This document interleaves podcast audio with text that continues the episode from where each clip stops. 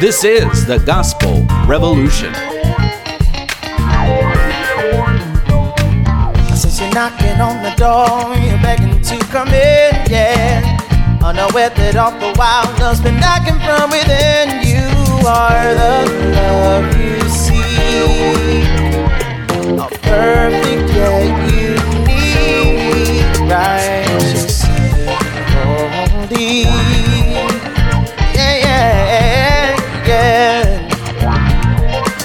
Here's the founder and president of the Gospel Revolution, Michael Lilborn Williams. Hello, Chief Cook and Bottle Washer, Whip Carrier, uh, Chain Jerker, Vocabulary Corrector. thank you very much. Hello, hello. Yes, thank you very much for your service. uh, I'm just Michael. I'm when I think about the Gospel Revolution, I am just so thankful to be a part of it. Goodness. My goodness, life could have taken me many, many different directions, but I'm just so happy to find myself a part of the Gospel Revolution. I feel equally as fortunate. I, I I know that I was not born for this purpose and this reason. You know, I just don't have any of that. I honestly think that that would be a blind spot for me in understanding the gospel if I thought I was picked or chosen for this. Now, Al Vitale is going to disagree with me completely, but you know, uh, there are people that I know love me. Uh, there's people I suspect love me. there's people I know hate me. And there's people I suspect hate me also. Saying I love you is just not something I do. You and you know that. But because I'm not real sure I know exactly what that is, because I think the love of God is something that was demonstrated one time. Mm, God, there's so much in that. and it was only needed one time. And uh, all of creation culminated to an expression of the love of God at one time, where He, with this power called love, engineered the unification of humanity and Himself and heaven and Mm. earth to become one place and one person wow. that was the act of love. So, do I have the love of God? I don't think so. Do I need that kind of love? I don't even think I need it. Uh, and why we've gone down this road, I will never know. You know, Al Vitale is one of those people who uh, I don't even know what all we would agree or disagree on, but that man loves the gospel so much that uh, it's I think it's difficult for him to separate that there's got to be something that uh, because of the uniqueness of the gospel uh, and the weirdness of me, maybe uh, that it's almost like there's just got to be something special about this. And it feels really good. I mean, when, you know, when I'm talking to him, sometimes he expresses that, uh, you know, he's he'll say, "Now, Mike, I know you don't, you know, yeah, yeah, but I, you know, okay, we both know that we know that we know." it's like, okay, yeah, yeah, we do. Uh, but it's, uh, you know, you guys out there, um, uh, it's it's amazing that um, you know I don't go around saying I love you, I love you, I love you all the time. I don't even do it with my my grandson. And uh, but occasionally we will have a talk that is that surrounds that. And I understand there's some people who, you know, I remember when we got programmed, uh, you know, um, uh, love means never have to say you're sorry. Uh, and that love was um, that if, you know, the last thing you say, you know, what's, what's the last thing you're going to say? And I can't ever leave them because if I don't say I love you, what was the last thing I said to them? And then their whole life is shattered if the last thing they did said or didn't say was I love you. And I just don't know. No, I can't do that. I cannot do that. And I'm not going to make I love you a requirement. And then it's like if we have that requirement, I have no clue why we're doing this. We can cut the whole damn thing out if you want to. but then it's almost like, you know, then of course, and I have friends, and if they say, I love you, I always say it back. Mhm. Uh, and it doesn't bother me to do that. Uh, maybe it does. but uh, no, love is such a uh, you know we we're, we have got to do an entire series on love. Uh, Ethan and I have done a quite a bit of study, and you know the word love shows up in the Hebrew uh, only as a verb, Mm. uh, uh, n- uh, never as noun. The word agape uh, got into the New Testament um, through the Septuagint, and uh, the description of it. So it's it's going to require a term. You would think something so point blank, straightforward as the word love, but we are really screwed up about what love is. Uh, you know, especially when you see couples and they get married and they're looking at each other at the the wedding day, and it's oh my god, I love you, I love you, I love you, I love you, love you, love you, love you. And three years later, it's like, I hate you. Get out of my house. Yeah. So that can't be love, right? right. All right, I'm done. I'm just going to stop because I can't find an, uh, where this dog's tail ends. So, well, I love you, Michael. uh, yes, and I love you too. See, I even choked on it. Not on my love for you, but just, yeah. Yeah. Okay. Please, you're supposed to save me from that. I just said you're the you're the guy with the dog chains. well, we do want to welcome everybody in, and uh, we want to welcome also those who are listening to us. I don't know, Michael. How about in the year 3020? Do you think there'll be people listening to us in the year 3020? Wow. Will uh, will any of us be here in 3020? oh man, unless something has happened, and I'm not sure it would be a good thing. um, we are uh, far gone in 3020. Goodness gracious. So yeah, that's uh, several hundred years from now, and uh, what uh, 900 years? yeah, unless we're gonna live like uh, you know Bible times. Yeah. I think we're long gone. hey, I've I've already lived enough to even surpass Bible times by adding 900 years. So- and I'm, I'm telling you, I've tried this being so old that I've started answering prayers, and I'm I'm tired of it. I just don't like the job at all. But 3020, goodness, folks, we want you to know in 3020, we knew you would be here. Mm, I, we have no way. We are not prophets. We didn't see the future, but we did know that you would be here. So you have to stop and consider whatever the religious fervor that's going on right now in 3020, uh, regardless of the political situation, regardless of what countries and nations exist or do not exist. Uh, you know, uh, uh, the fact is, we knew you would be here, and there's a reason we knew you'd be here. It's called the Hebrew Scriptures. Mm. It's called the Gospel, and uh, I'm sure you've heard that meant most people who believe the gospel were predicting the end of the world, the end of the world, and that's probably why most of you don't even think there is such a thing as a gospel, because you found out in the last uh, thousand years that uh, since we had done that already a thousand years before our time, 2,000 years before our time, that you finally resolved there is no such thing. And, uh, but we want you to know by the same means, we found out in the same, well, it's not the same gospel, is it? Uh, in the same book, uh, derived from the scriptures about what Jesus Christ did, that we knew beyond the shadow of a doubt that you'd be here. mm, wow. Yeah, it really is amazing to think um, what the world might look like a thousand years from now, Wow.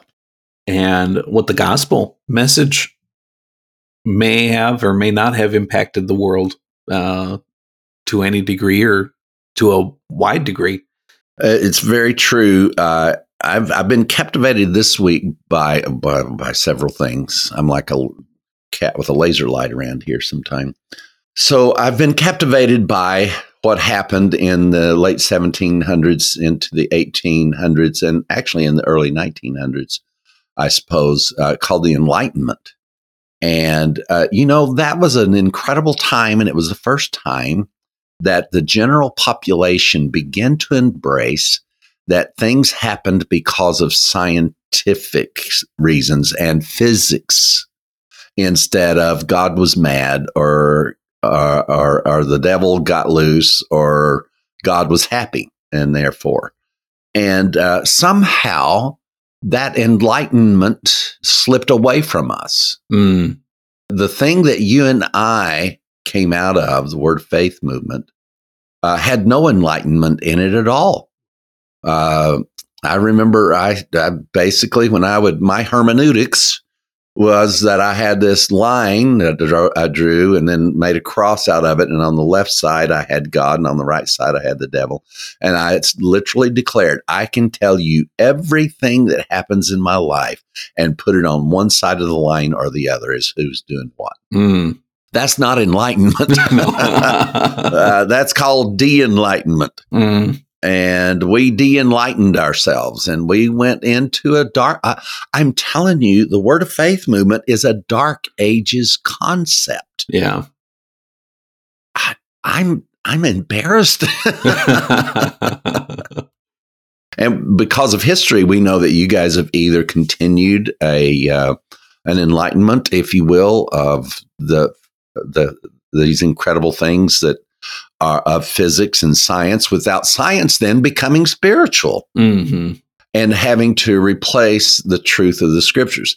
What we are doing for you here today, uh, this 900 years before your existence, is trying to show that the scriptures are and the truth of creation is not an alternative to science that you either go with science or you go with the Bible. Mm-hmm. That is a false choice. The Christian community has caused people to have to make that choice. And, uh, but that choice we have found is unnecessary. There is a uh, real creation uh, that led to a real physics world that that exists, especially after the flood. All physics, most of physics, changed after the flood, mm. and uh, so now here we are, you know, and uh, uh, there's no further expected changes to the physics of this planet between now and 900 years from now.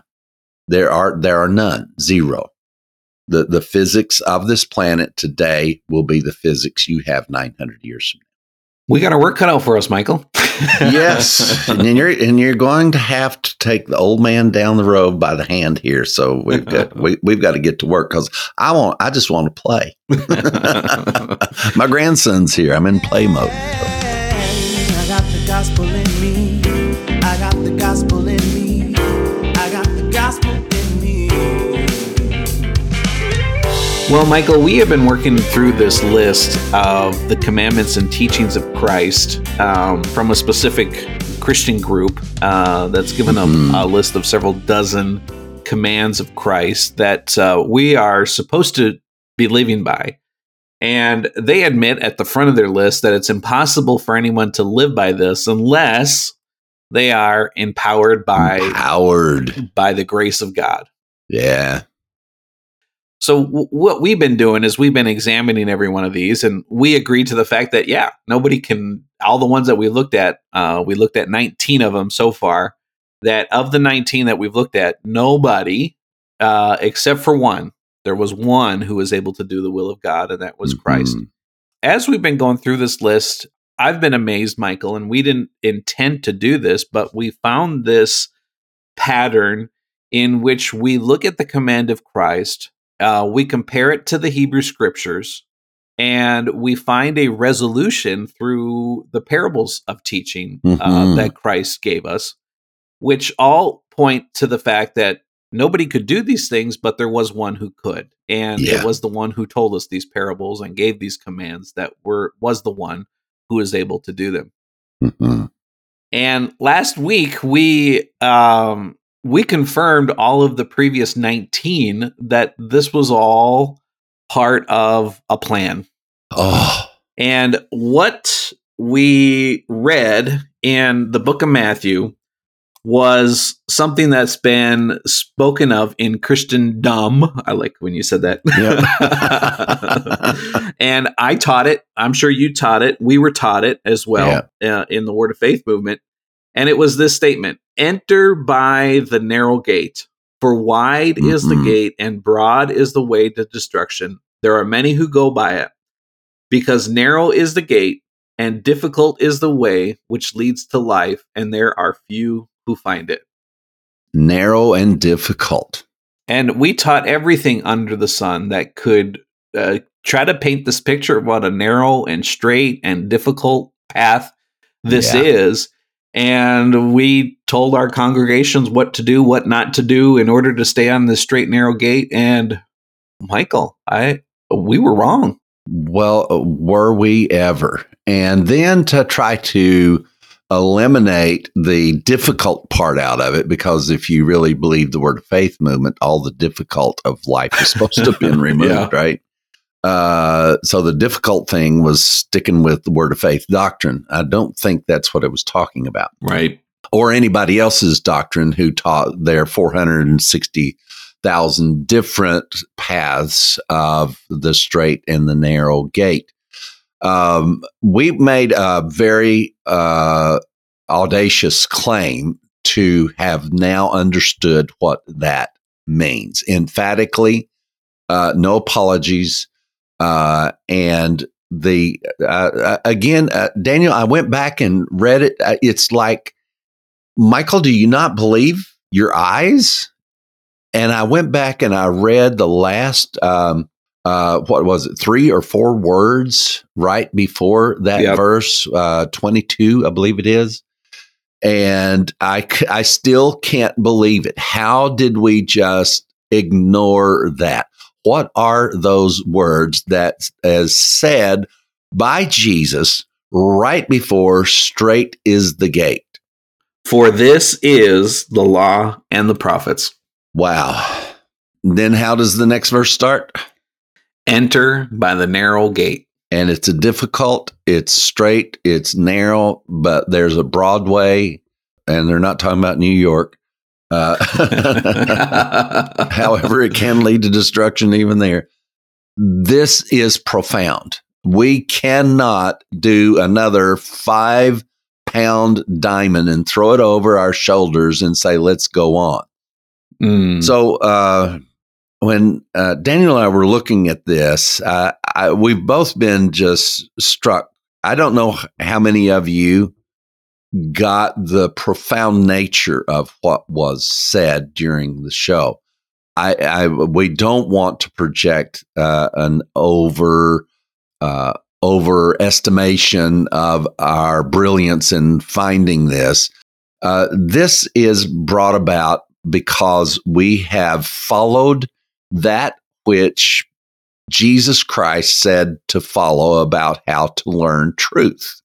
Mm. Uh, we have followed it, and then uh, uh, that translation. If we did nothing else but do the translation of First Corinthians chapter two, where Paul and you can read any translation, and it says it. the The Holy Ghost teaches, which Jesus left us. The Holy Ghost, the great teacher, but he explained that the Holy Ghost teaches by comparing spiritual things to spiritual things. And he didn't just leave it up. And I just, how many preachers, including me, well, that's spiritual to spiritual. So that means this spiritual, that's spiritual, and that your health is spiritual. And uh, it's not physical, and the answer's spiritual. So you got to compare the Mm. spiritual to spiritual, and uh, uh, and and from there, honestly, forty six thousand different definitions of it would um, not cover the ways that people define this.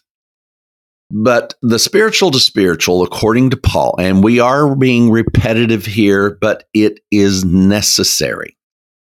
that spiritual to spiritual is, according to Paul, is comparing the Hebrew scriptures to the work of the cross. Mm. This week, I uh, somebody grabbed my attention by sending me some uh, a post about hermeneutics. It was Chris, our friend Chris. I happened to get uh, food poisoning that day, so I didn't respond to his message. And then Corbin arrived, and I'm sure we'll get to talk. But uh, you know, uh, it got my attention, and so uh, hermeneutics. We're not going to go into that today. I'll probably do some shows on this actually, but hermeneutics is just a methodology of interpreting anything, whether it's biblical, scriptural, science, uh, genealogy, there's a hermeneutics. Now, the, the word itself only was developed in 1670, so there's nothing scriptural about hermeneutics. Uh, the only now taking the term that was developed in 1670, and it comes from the uh, a, a, Greek god Herman or something. I don't know. uh, but anyway, um, uh, the uh, the what happened with hermeneutics was it almost seems like a deliberate diversion away from how Jesus said to study and learn the scriptures and what Paul said uh, how to study 1600 years before the word hermeneutics came along. Mm-hmm. What we are doing is studying the uh, hermeneutics laid down, if we're going to keep the term, we are studying the hermeneutics that Jesus laid out for us and that Paul helped us to understand a hermeneutics that the Holy Ghost is still the great teacher of. Mm-hmm. It's a methodology. And so, and, and you can go to Kenneth Copeland Ministries. You'll find somewhere he's taught on hermeneutics, and he'll tell you how you, uh, you guys had hermeneutics, didn't you? In um, uh, in the uh, Rhema. I can't even remember the name of the place anymore. yeah, we sure did. I remember um, as we were talking about the other day that we had this little pinwheel that they gave us, and it was like the seven laws or seven rules of Bible hermeneutics. Wow. I, I think I can sum this all up. The pinwheel will turn you into a pinhead. and it did. Guilty as yeah, charged. And now look at that beautiful head. My goodness. So, anyway, it rounded you out quite nicely when you came to the gospel. You wouldn't believe the pinhead this man had when I met him.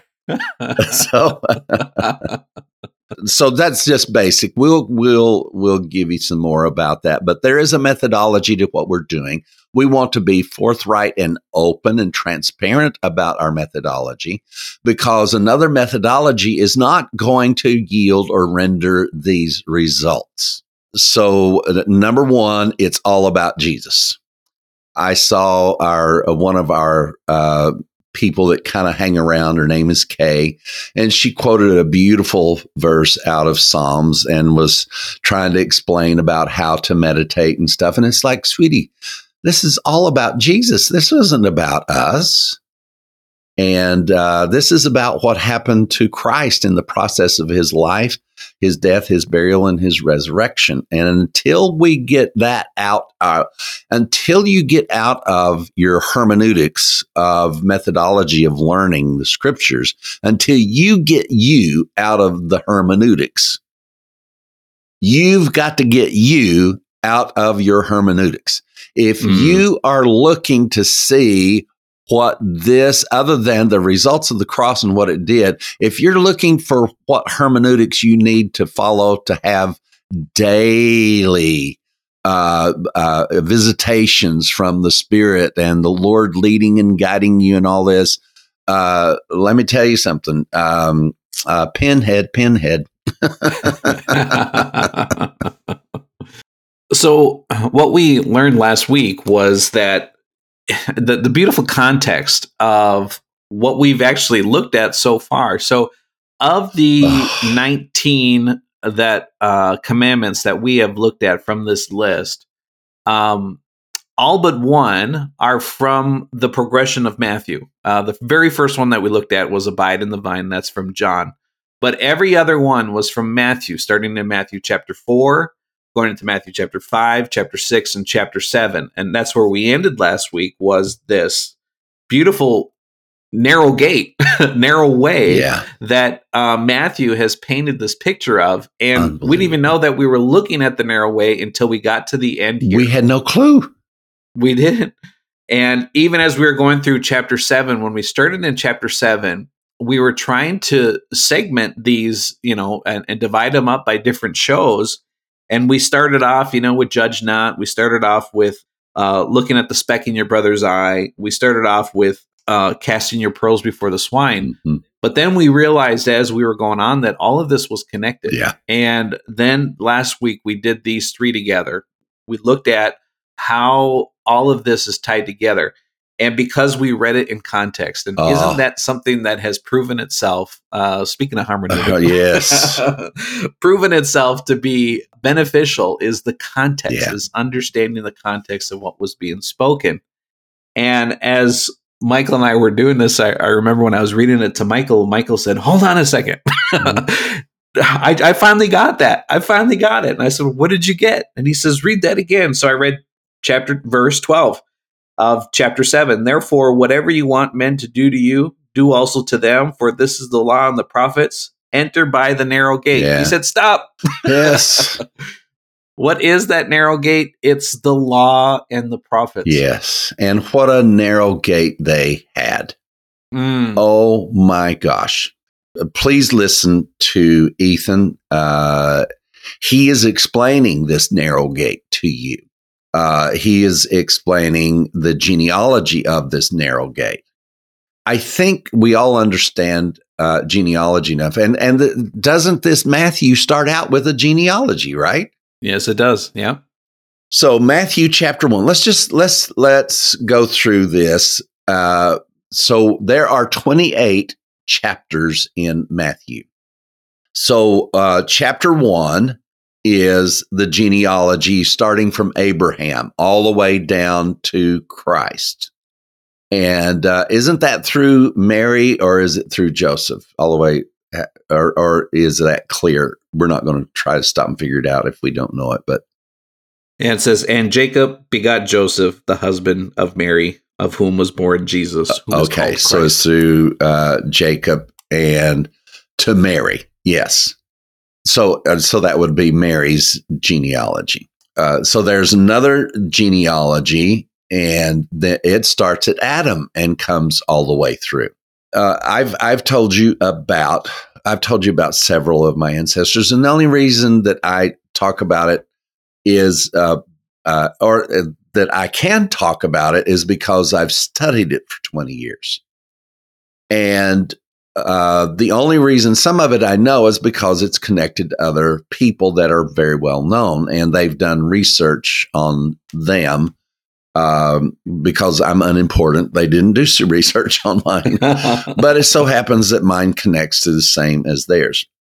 And one of them, and I've mentioned this before, but in this context, I want to mention it again, and that is John Punch, my ninth great grandfather, the uh, my ancestor that was the half inch purple line on my second chromosome that I found 10 years ago. Danny and I were talking about it, and it's like, you know, what were the chances with knowing the uh, the bringing in of African uh, people into the Americas and all of the genealogy that was wiped out because they didn't even they were they were just numbers. They didn't have names. And uh, the possibility, I just knew at that time, 10 to 12 years ago, that that little purple spot uh, on my second chromosome would never, ever be known. And bam, suddenly I not only know it, he has his own Wikipedia page. And um, without going into detail into that, but see, knowing that no, can give you an just from the genealogy part of it. Why did this start out with a genealogy? Mhm. Because of the straight and the narrow gate Wow. uh, is a part of it. It's not all of it, but it is part of it. And uh, man, do do you realize that all I had to have is just one of those people going back as far as people goes, to have not been in place to be the next ones in line to be produce the next one in line, I would not even be sitting here. I remember presenting this to people trying to get this concept across, and they said, Wow, I'd be a whole different person. And I said, No, you don't get Mm. it. You wouldn't be a person. Right. There was to be no existence for you at all. So I, I wanted to use that to help understand this straight and narrow gate is uh, is not one for you to find. I it wasn't up to me to create the straight and narrow gate that got to me. Mm. The straight and narrow gate was there. The straight and narrow gate brought me here. Yeah. It's not one I'm trying to follow. The most important thing you need to know about the straight and narrow gate, according to the context, is the straight and narrow gate is not what you follow to get in. It's the straight and narrow gate that brought you here, that brought you in. it's amazing as we look at this Matthew, um, this book of Matthew. As you said, it's got 28 chapters. And as we get to the point where we have gotten to in chapter seven, that we're to follow, there's supposed to be this, uh, you know, Jesus and his teaching is enter into the narrow gate. That there is a progression. Yeah. Now, what we have looked at so far up to this point was the laws Mhm. um, the commandments is that these commandments are the path but as we go back to chapter one as you just did we're seeing the whole law and the whole prophets yes. we're seeing the whole picture of not just the do's and don'ts but now we're also looking at the seed Mhm. we're looking at the genealogy Yeah. the the genealogy of this narrow gate and um, michael i have a new respect for the book of matthew Yeah. especially the first part here because it's really setting the stage this is the um recorded this is the first sermon that jesus preached to anybody Mhm. uh, what we just went through chapter 5 chapter 6 and chapter 7 the sermon on the mountain it's the first message that he ever preached and what is the whole thing it's setting the stage for his whole ministry Yeah. uh, all the way from his birth Mhm. to this first sermon this God. is the fulfillment of what we just read the law and the prophets are the straight and narrow gate They are. that w- we are to enter into and what is matthew doing matthew is proving that very point Mhm.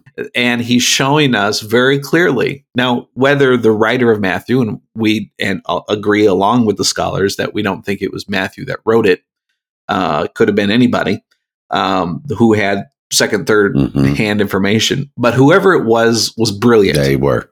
at least in the way that they set up these first seven chapters, because they took us all the way through the genealogy, which in this one starts with Abraham. Uh, Luke's version starts with Adam, but you put them side to side, you see how they they match up, Mhm. and then through his birth and all the way through these laws and commandments. It's a beautiful, absolutely Mhm. beautiful picture of the law and the prophets. Yeah. Uh, this is mind boggling. We cannot just move on. So, we are going to dedicate this time to establishing why this is an absolute truth. Mm, See, when, when you look back at, when you hear about Isaiah and Jeroboam and all, these are all Jesus's ancestors. yes. This is the straight and the narrow gate. Genealogy was a part of that. Now, Mm. why is the uh, the narrow is the gate and uh, difficult? What did it say it was? It's not just narrow, but it is. Narrow is the gate, for wide is the way to destruction that leads to destruction, and many who find it. But narrow is the gate, and difficult is the way which leads to life. Now, And there are few who find it. now you talk about difficult. You just read down through the lives of these people. Mm, This is not the difficulty of your life. That is a part of the straight and narrow. The straight and narrow was the difficulty of, uh, and and then King David, man, the the of course the uh, the crowning point uh, in this is the King King David, and Jesus is called King David. And as we've shown you, the thousand year reign began with King David, it ended with King David. That's a thousand years, folks. Yeah. And that is just absolute brilliance upon brilliance and the uh, and supports the fulfillment of all things at the cross also. So Daniel, we had chapter one that gives us the genealogy, and then chapter two, what did we get into? One more statement I wanted to make about chapter one is we have the physical genealogy Mhm. of Christ, but then we also have the deity. Um, Ooh, because yeah, yeah. the second part of this that comes in is the prophecy that was given to Mary, uh, which uh, is substantiated by the prophet Isaiah. And he is saying, Behold, a virgin shall be Oh, with child wow. and bear a son, and they shall call his name Emmanuel, which is God with us. So we have we've gone through the genealogy to show that Jesus, as a natural man, Mhm. would have been uh, from the lineage of David, but now we're seeing that not only that, but of his uh, his spiritual uh, DNA Yeah. is God, Emmanuel, God with us. And if we were born again when he rose from the, the dead, we are no different. Exactly. We carry that DNA, Mm. Uh, the DNA of God. Good God. What in the- so that is uh, chapter one. And then is chapter two the birth of Christ? Chapter one finishes verse twenty-five, and did not know her until she had brought forth her firstborn son, and called his name Jesus. Brought forth her fourth born son? yeah, that was easy to say. La, la, la. yeah, we, we only make fun of people we love. So we stopped in on this story uh, during this week's uh, lead up to the show. And everybody knows that there were kings. Now, uh, uh, and I stated, um uh, started singing, We Three Kings. And, he, and Daniel says, It wasn't three kings. No. I get rebuked and chastised all the time around here and I love every minute of it. Uh, So, uh, Daniel, take us about these kings. What was happening? We know Herod found out about the birth of Christ, yeah. and he sent an entourage. Uh, so did some others, but there wasn't three, right? No, it you know, you remember that part in the story where the whole all of Jerusalem was in an uproar for these supposed three kings that came to visit Jesus? Yeah. You know, it's kind of amazing to think that why would a whole city be uh, surprised by three kings that would come? Well, if you go back to the Hebrew scriptures once again, you can find a psalm. There's a uh, in the book of Psalms. There's a chapter that actually lists the kings Wow. That came to see Jesus. It was all prophesied. And so if you think about this, it was a whole list that was a lot more than three.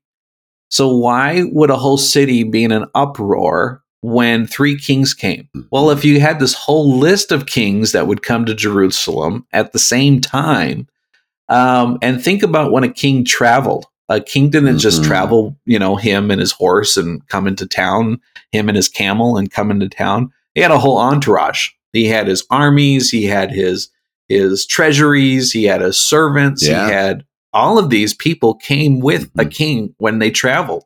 And they would have set up tents and, you know, set up a little village. And imagine a, a dozen, two dozen kings that would have come Wow. to pay homage to this one who was prophesied for thousands Mm. of years that he would be the king of kings all of a sudden these kings set up their little villages around Jerusalem with all My, of their my, my. entourages and all of their servants. And their restaurant, you know, they had to bring their Exactly. own restaurant. so all of these kings would have come in and they would have surrounded uh, to come pay homage to the King of Kings. My, my, my. Well, the story just gets more brilliant, and the birth of this child uh, and where he was born, and um, then the diversion. There was a diversion tactic that uh, had to distract away from the ability to follow Jesus. Yeah. and uh, so suddenly the they have to escape town, and uh, he gets lost to history, if you will. Mm, Uh, nobody knows who this child is anymore. Yeah. And uh, then when they started talking about, oh yeah, he's from Nazareth, right? Yeah, Mhm. Yep. and everybody knows nothing good's ever come out of Nazareth. So, uh, but the diversion to hide, to manipulate and hide who he was. So you would think that that magnificent start. I mean, if that was today, you know, the media would have been all over this and would have followed his every breath and everything that he ever did. Uh, but the scriptures foretold how that a diversion would be set up to where that nobody would know who he was for many years to come. you know, a cool little tidbit that you and I went through last night, um, looking at this, was the gold, the frankincense, and the myrrh. Mhm. Um, you know, a gold gold is a is a gift that they gave to royalty. Yeah. It was the sign of his royalty, the King David of the lineage of King David. Mhm. Um, then you have the frankincense, which is, um, you know, incense was something that was burned in order to worship uh, a deity. Deity. And so this showed the deity's side of Mhm. him. And then um, myrrh uh, was something that was used in the embalming process, My God. Uh, a preparation for someone's death. And so even in the gold, frankincense, and myrrh, we see the story the of Christ. entire story. And for those of you who have minimized the death of Jesus Christ, and it could have been anybody, it could have been anybody's blood, uh, you know, I, I want to say shame on you, but we've taught you how not to have shame, and the the scriptures don't allow for shame, and uh, and of your shame, uh, we've gotten double, but that's all about Jesus. So shame on you.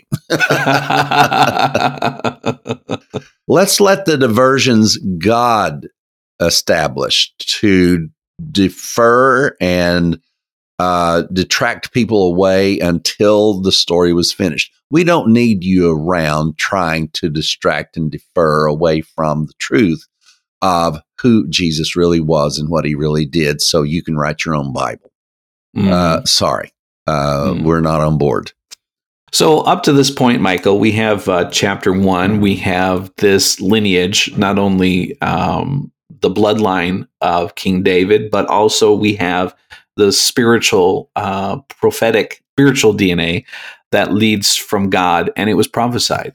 And then we have this story of the birth of Christ, these kings coming, Yeah. uh, this diversion happening. Again, what is all of the story out of? It's out of the Hebrew scriptures. yeah. The straight and narrow gate.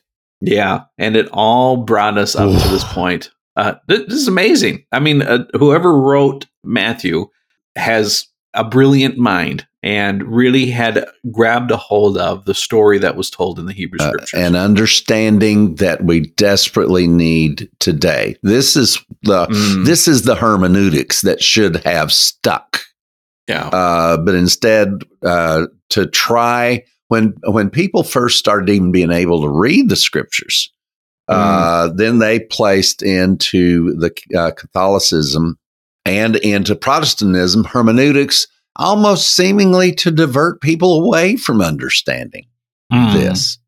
Uh, because uh, the one thing we've understood about the translations is they were all infused with whatever you do, don't make the king look bad or weak, or we Yeah. will kill you.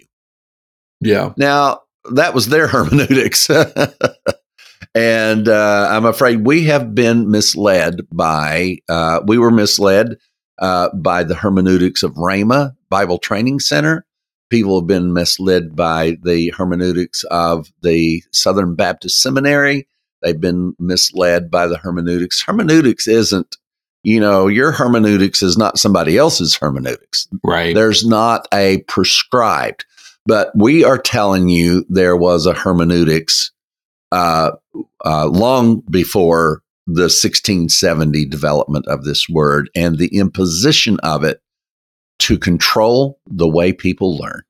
And then, Michael, as we move into chapter three, uh, we find this uh, character by the name of John the Baptist.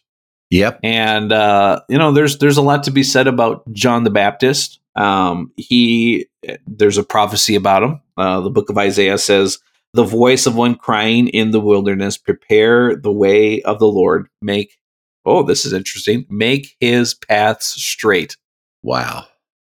So John the Baptist, his very My job goodness. was to illuminate the straight path. Did you did you hide that from me until just No, now? I didn't. I just read it just now. So the straight and narrow gate is actually talked about by the last prophet Mm, and the last priest. no, you did you did this to me. Don't tell no, me. we- this is amazing. Uh. so uh, to, to to to pause that for a second and talk about John the Baptist. Jesus told uh, one of the women that uh, approached him about John the Baptist. He said that John the Baptist was the greatest of the prophets. Mm-mm. And um, we know that uh, his father, Zacharias, uh, was a high priest. So we see, and then Jesus made a statement that the law and the prophets were until John the Baptist. So this path was all the way up until John the Baptist. And what does John the Baptist teach, prophesy? What was he a priest over?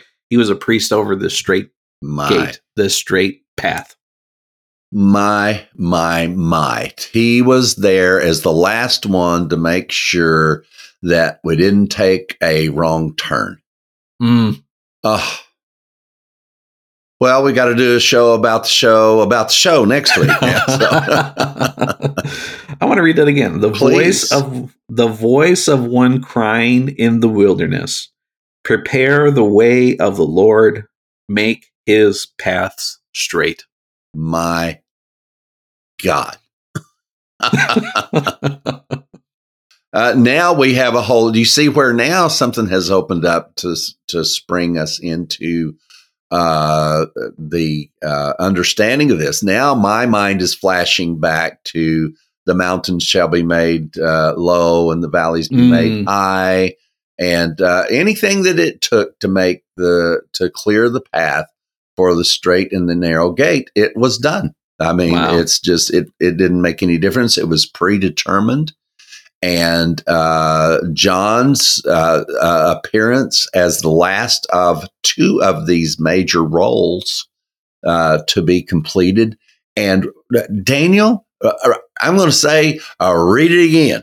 the voice of one crying in the wilderness. Prepare the way of the Lord, make his paths straight. I can I just think about that a minute. uh, make his path straight. Mm. You see, straight is the gate and narrow is the way, was the path of Christ. It's not yours. yeah. We have beaten people over the head with this for 2,000 years. Yeah. Straight is the gate and narrow is the way. And Jesus said, I am the way. Mm. He wasn't the broad way. Yeah. And uh, few there be that find it. Well, let's take it down. You know what the term few means? Anywhere from one to a small number. Mm. I'm going with the word one in this. one. Yeah. Yeah. Yeah, just like the we mentioned that last week in the book of Hebrews, it says that I have come, O Lord, um, in the volume of a book to do your will. Yeah. In the volume of the book, it is written of me Mm, to do thy will. yeah, there was one who did the will. Only one, only one, only one, only one. Stop trying to make this magnificent gospel and the scriptures that foretold it, the life that did it about you. Now, Mhm. God made it all about you, Yeah. but you shouldn't make what God did all about you hmm uh, because all you're going to do is become a spiritual junkie. Yeah. And I'm telling you, I've talked to these people and they are junkies. It's like talking to drug addicts. You know, the Lord did this and then the Lord did that. And oh, I'm just, I'm centering myself in the Lord. And, and then the Lord said this and the Lord did that. And I'm, you know, you're a junkie. Yeah. You know, uh, you, you need come clean. so then the story progresses. You got John the Baptist. Now John the Baptist has his encounter with Jesus. Mm, Um, and he said that I think it's in the book of John that I indeed baptize with water, but there's one coming after me who will baptize you with the Holy Ghost and with fire. And just as he was saying that, Jesus shows up.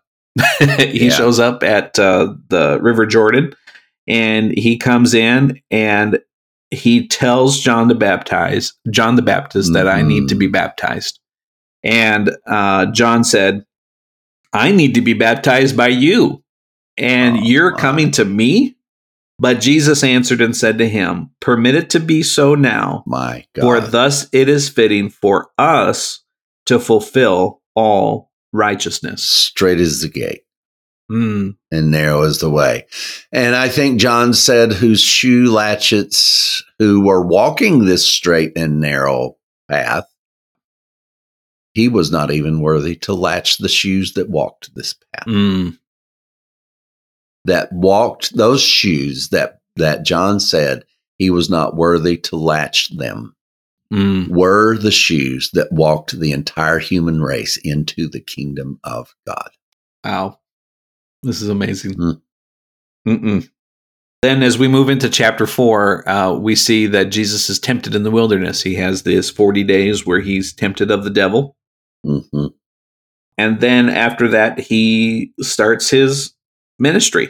Hmm Uh, and one of the first things that Jesus said, and he repeats something that John the Baptist said, which is very important repent, for the kingdom of heaven is at hand. My God.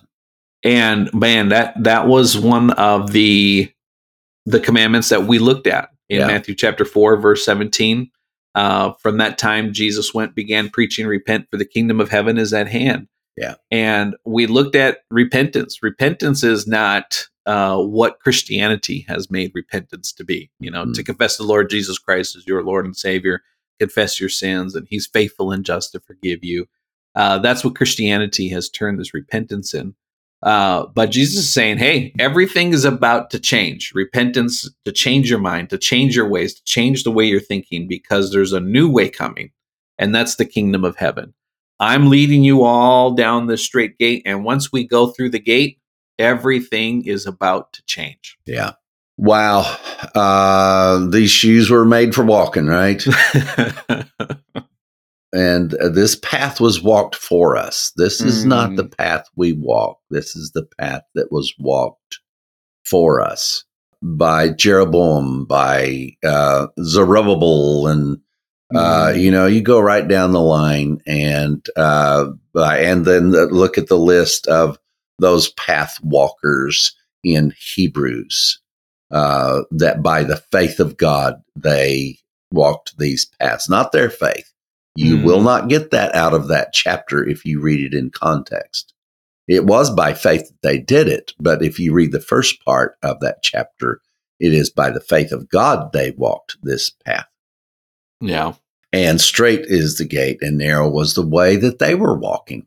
And Mm. it took a prostitute, and part of that, uh, uh, uh, part of that straight and and narrow gate, uh, right down to the finite. The and and we do want to hold the mind to the fact that everyone, uh, the two people doing this powercast, all of those listening, all of those not listening, uh, if the, uh, in your own personal life there was a straight and narrow gate that has been uh, followed by others that got you on this planet, Mm. you didn't do anything.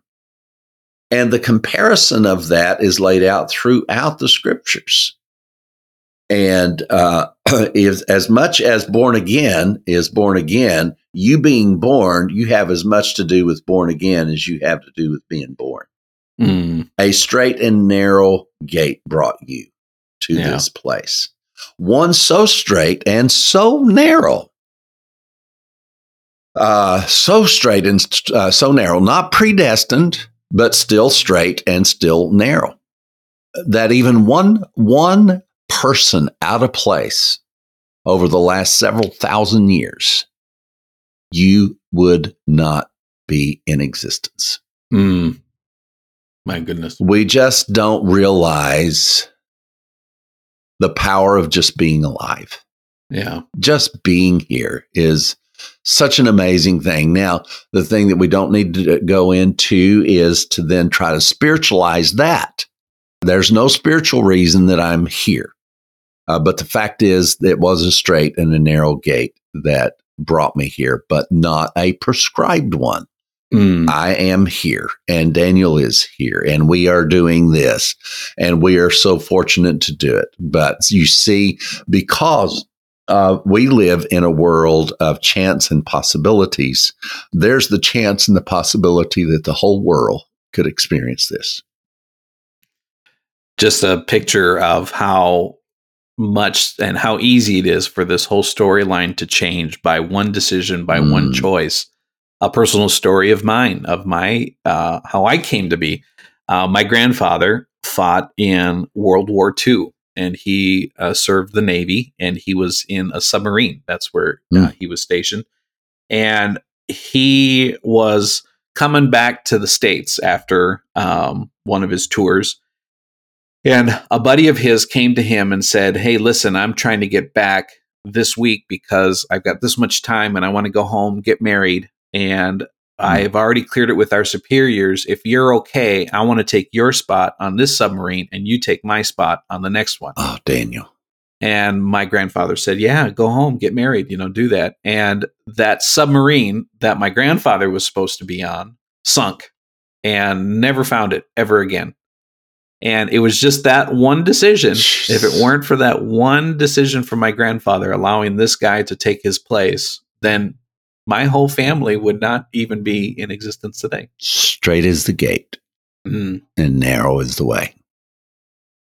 So up to this point, Michael, we see the lineage, we see the prophets, Yeah. we see the priesthood, and now Jesus is about to teach the law. And then he went through the temptation. Let's re- re- recap what the temptation. It wasn't sex, drugs, rock and roll.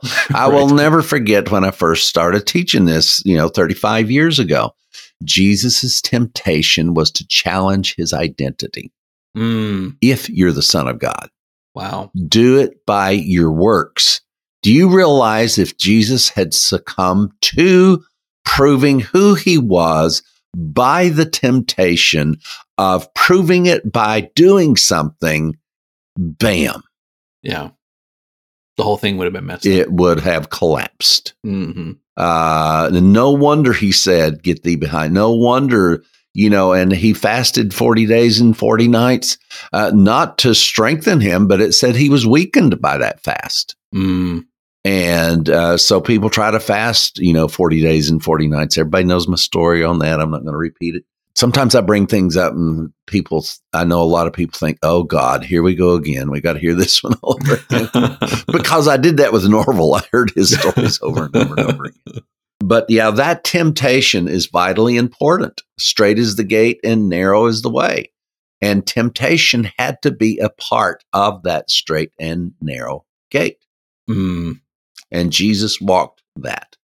yeah. That's not your temptation. Mm, That was the temptation of Christ. And Wow. it is finished. yeah. Yeah. Then as we get into it, we start, Jesus starts teaching the law in a way that no one has ever taught it before. And that's chapter five, right? Yeah. That's chapter five. So this is the beginning of the Sermon on the Mount. correct. Now let's let's look at this. So we've we've shown you these three chapters before, really laying out the straight and the narrow gate, and now Jesus is te- teaching the specifics of the law. Mm, And in chapter five, the specifics of the law were to result in perfection. Yeah. And we're not going to go through that definition again. Perfection means perfection uh, because it has to be the same as God is perfect. Whatever the definition of the word is, it means Mhm. perfect. So then Jesus begins to go through a series of examples, some of them almost proverb in nature, some of them in absolute uh, direction as to what needs to be done. Uh, we were able to see that seek, ask, and knock were things already established in the Jewish community. These were laws that you had to open the door, you had to feed, you had to house, you had to Mhm. watch, you had to. Uh, this this was a part of the Jewish culture. This is not a part of a prayer life on this side of the cross. But this sermon lasts from the beginning of chapter five until the very end of chapter seven. This is one single sermon. And believe me, Jesus is nowhere near as disjointed as I am when I give a sermon. Uh, everything that he said was prescribed. Remember, he said, I don't say anything except my father hmm uh, is the one that told me to say it. So here we accept that from chapter five through uh, chapter seven, the Sermon on the Mount, is that that Jesus's father is uh, has handed him his sermon. Uh, okay, Dad. Okay, this is okay. Yeah, all right. I got it right here, and and uh, and this is what Jesus preached. And uh, my goodness, uh, what Jesus preached is amazing. How would you uh, summarize that uh, five, six, and seven? Those that, those three chapters. Now, remember, there's 27 chapters, so we are taking you a quarter of the way through Matthew with Mm. this entire straight and narrow gate, and also uh, the other things that we have uh, learned: seek, ask, knock, all of this stuff. Yeah, I, and I think it comes down to um, five, chapter five, verse forty-eight. Therefore, ye shall be perfect, as your Mm. Father in heaven is perfect. As He has given us this list, and let me review some of these. These are ones that we have looked at in Mhm. our la- previous podcast. Is follow me, I'll make you fishers of men. Oh, we did do that one, didn't we? Let your light so shine before men that they may see your good works. Mm, we did that one. You can glorify your Father in heaven. Uh, honoring God's law. Hmm to be reconciled, uh, not only with God, but also your brother and your enemy. The one I really enjoyed, do not lust. Yeah, exactly. uh, and that one, we looked at not only the sexual side of things, but we looked at how that was compared to having other gods before you. hmm Um, going the second mile. If, you know, you've heard it said, an eye for an eye and tooth for tooth, but hey, if someone comes and takes your cloak, you give them your coat as well. Yeah. Seek, ass knock. Yep. Uh, love your enemies. Don't don't only just love God. Don't only just love your family, but also love your enemies. hmm Uh, I just quoted there: "Be ye perfect as your Father in heaven is perfect." Practicing your secret disciplines, prayer and fasting, to do it in secret, and and your giving. Lay up for yourself not treasures on the earth, but lay up for yourself treasures in heaven. Seek first the kingdom of God and his righteousness, and all these things shall be added unto you. And then the just the last couple weeks that we did, judge not, do not cast your pearls before the swine, ask, seek, knock, do unto others, Mm-hmm. choose the narrow way, and beware of false prophets. You are so organized. so that is what Jesus was teaching here in chapter 5, 6, and 7 is how to be perfect. Yeah. Uh, if if you think that you can follow this straight and narrow gate, this is the Mhm. way. Uh, but as we have gone through each Oh. and one of these, is we found out that no one was able to do it except for the one. And in each one of these, through the teachings of Christ, through the Hebrew scriptures, and through the parables, we found that they all pointed to Christ. Yes. And Christ, knowing this, knew the only way to get us into the kingdom, he was the only one who could enter the kingdom. Mm-hmm. To do that, he had to go to a cross. And we've gone through some of the descriptions of that. The glory is not in the way he suffered, but who he was as he suffered. Mm. Not to minimize the suffering, uh, but it was who he was in the suffering, what that suffering accomplished. Because the straight and narrow gate was the path that followed Jesus. I mean, that was Jesus. The last thousand years of history was Jesus, Right. uh, King David.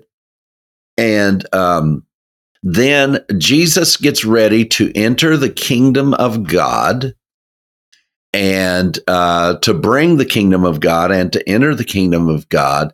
And he pulls the entire human race into his body and passes from death unto life and brings the entire human race into the kingdom of God in his body, his risen body. Mm. Now, if you've got some other doctrine you want to play around with, you just go ahead. But uh, if uh, if you respect it to any degree the scriptures, or if you respect in any degree the work of Christ, uh, you need to pay attention to this. Mm. And then we get to the point where we um, we started today, and the whole purpose of us stopping uh, our teaching to go back and to review this Mhm. is therefore whatever you want men to do to you do also to them for this is the law and the prophets enter by the narrow gate for wide is the gate and broad is the way that leads to destruction there are many who go in by it but because narrow is the gate and difficult is the way which leads to life and there are few who find it Wow. Mm. And there was one who found it. yeah wow and simply he he understood and like we said he just took us inside him and marched right on into the kingdom Mm. And it, you know and paul affirms that he says that we have been translated into the kingdom of his dear son you see we didn't go through a straight and narrow gate uh, we were translated out of the kingdom of darkness into the kingdom of his dear son that translation, that transportation out of into was in the body of Christ. Mm. Mm-mm-mm. Now, that's what I call a fast train. Now, Yeah. you know, uh, uh, that is uh, maximum capacity and uh, everyone arriving safely in a whole new world. yeah and uh, it's just it, it is much to be compared to those getting off of the ark uh, because it is compared to those getting off of the ark uh, and uh, we all the entire population at that time stepped into an entirely new world just the same as those who walked off the ark you see they had they had not experienced the environment that was uh, present after the uh, flood, that environment had never existed before. Mm.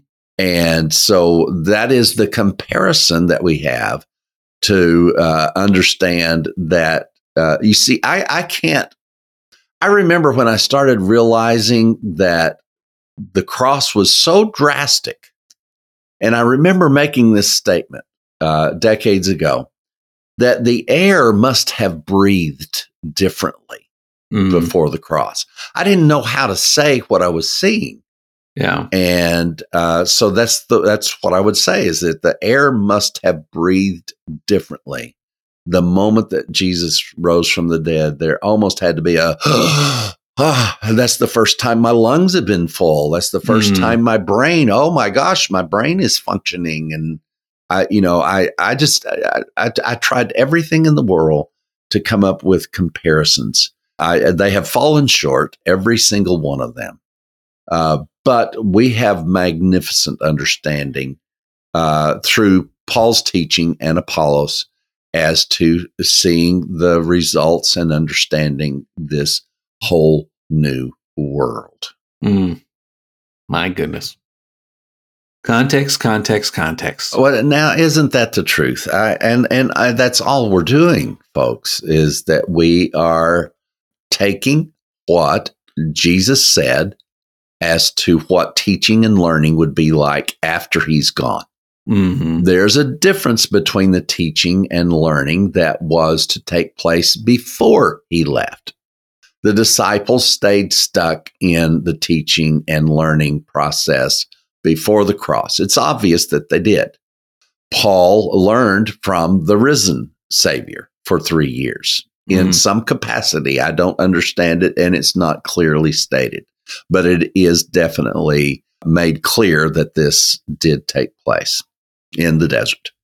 Following this on through to the power of this uh, understanding, um, this whole new world. How new? Not only was heaven and earth now one place, God and man was now one entity. Uh, folks, all you can do is learn about that. You, we, we're a result of the process, just like Daniel is a result of a decision made by somebody else two generations before him uh, to take one submarine. Number one, the fact the guy was on a submarine was a little precarious, and to say the very least, in the middle of a war. But then this one single decision, this one thing. And for that reason and for that decision only, I we are doing this. Mm. Is that difficult to comprehend? It's very difficult to comprehend that neither Daniel nor uh, uh, his is that on your mom or your dad's side.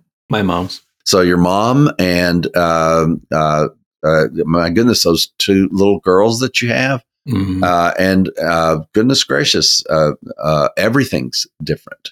yeah. But you can't change what brought you here. And it is time that the world wake up and realize we cannot change, add, nor take away from the process that God Himself predestined. Now, I was not predestined, and neither was Daniel. But Jesus Christ was predestined to be the vehicle of change that would in, would include the blood of a man and the blood of God himself. God became blood.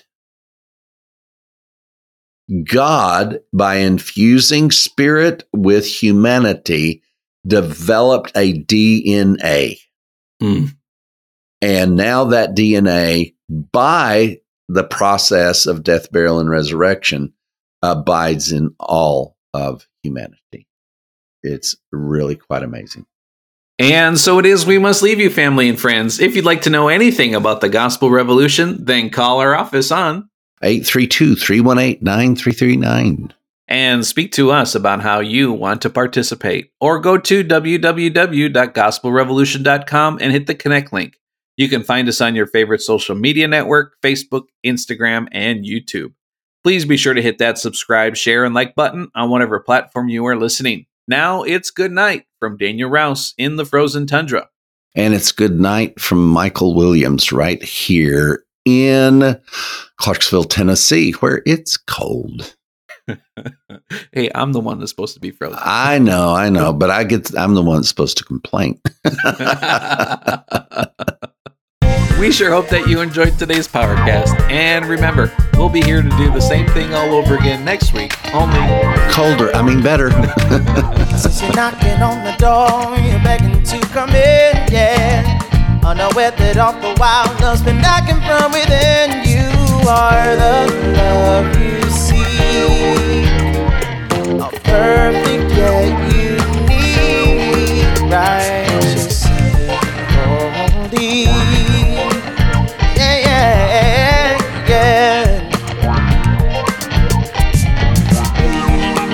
lost and alone, staring at the it's worth me. We are one, we are we are.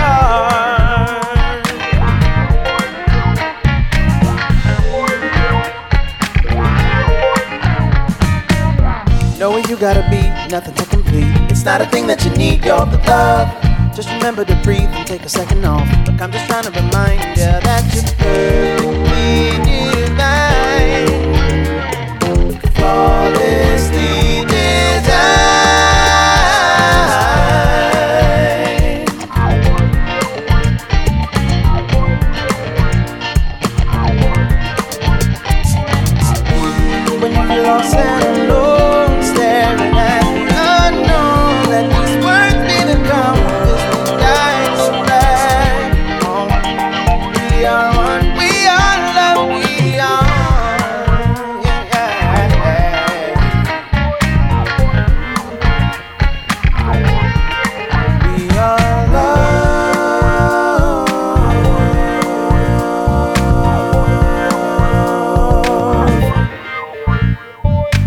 Deconstructing religion and barbecuing the sacred cows of Christianity before your very eyes. You are listening to The gospel revolution.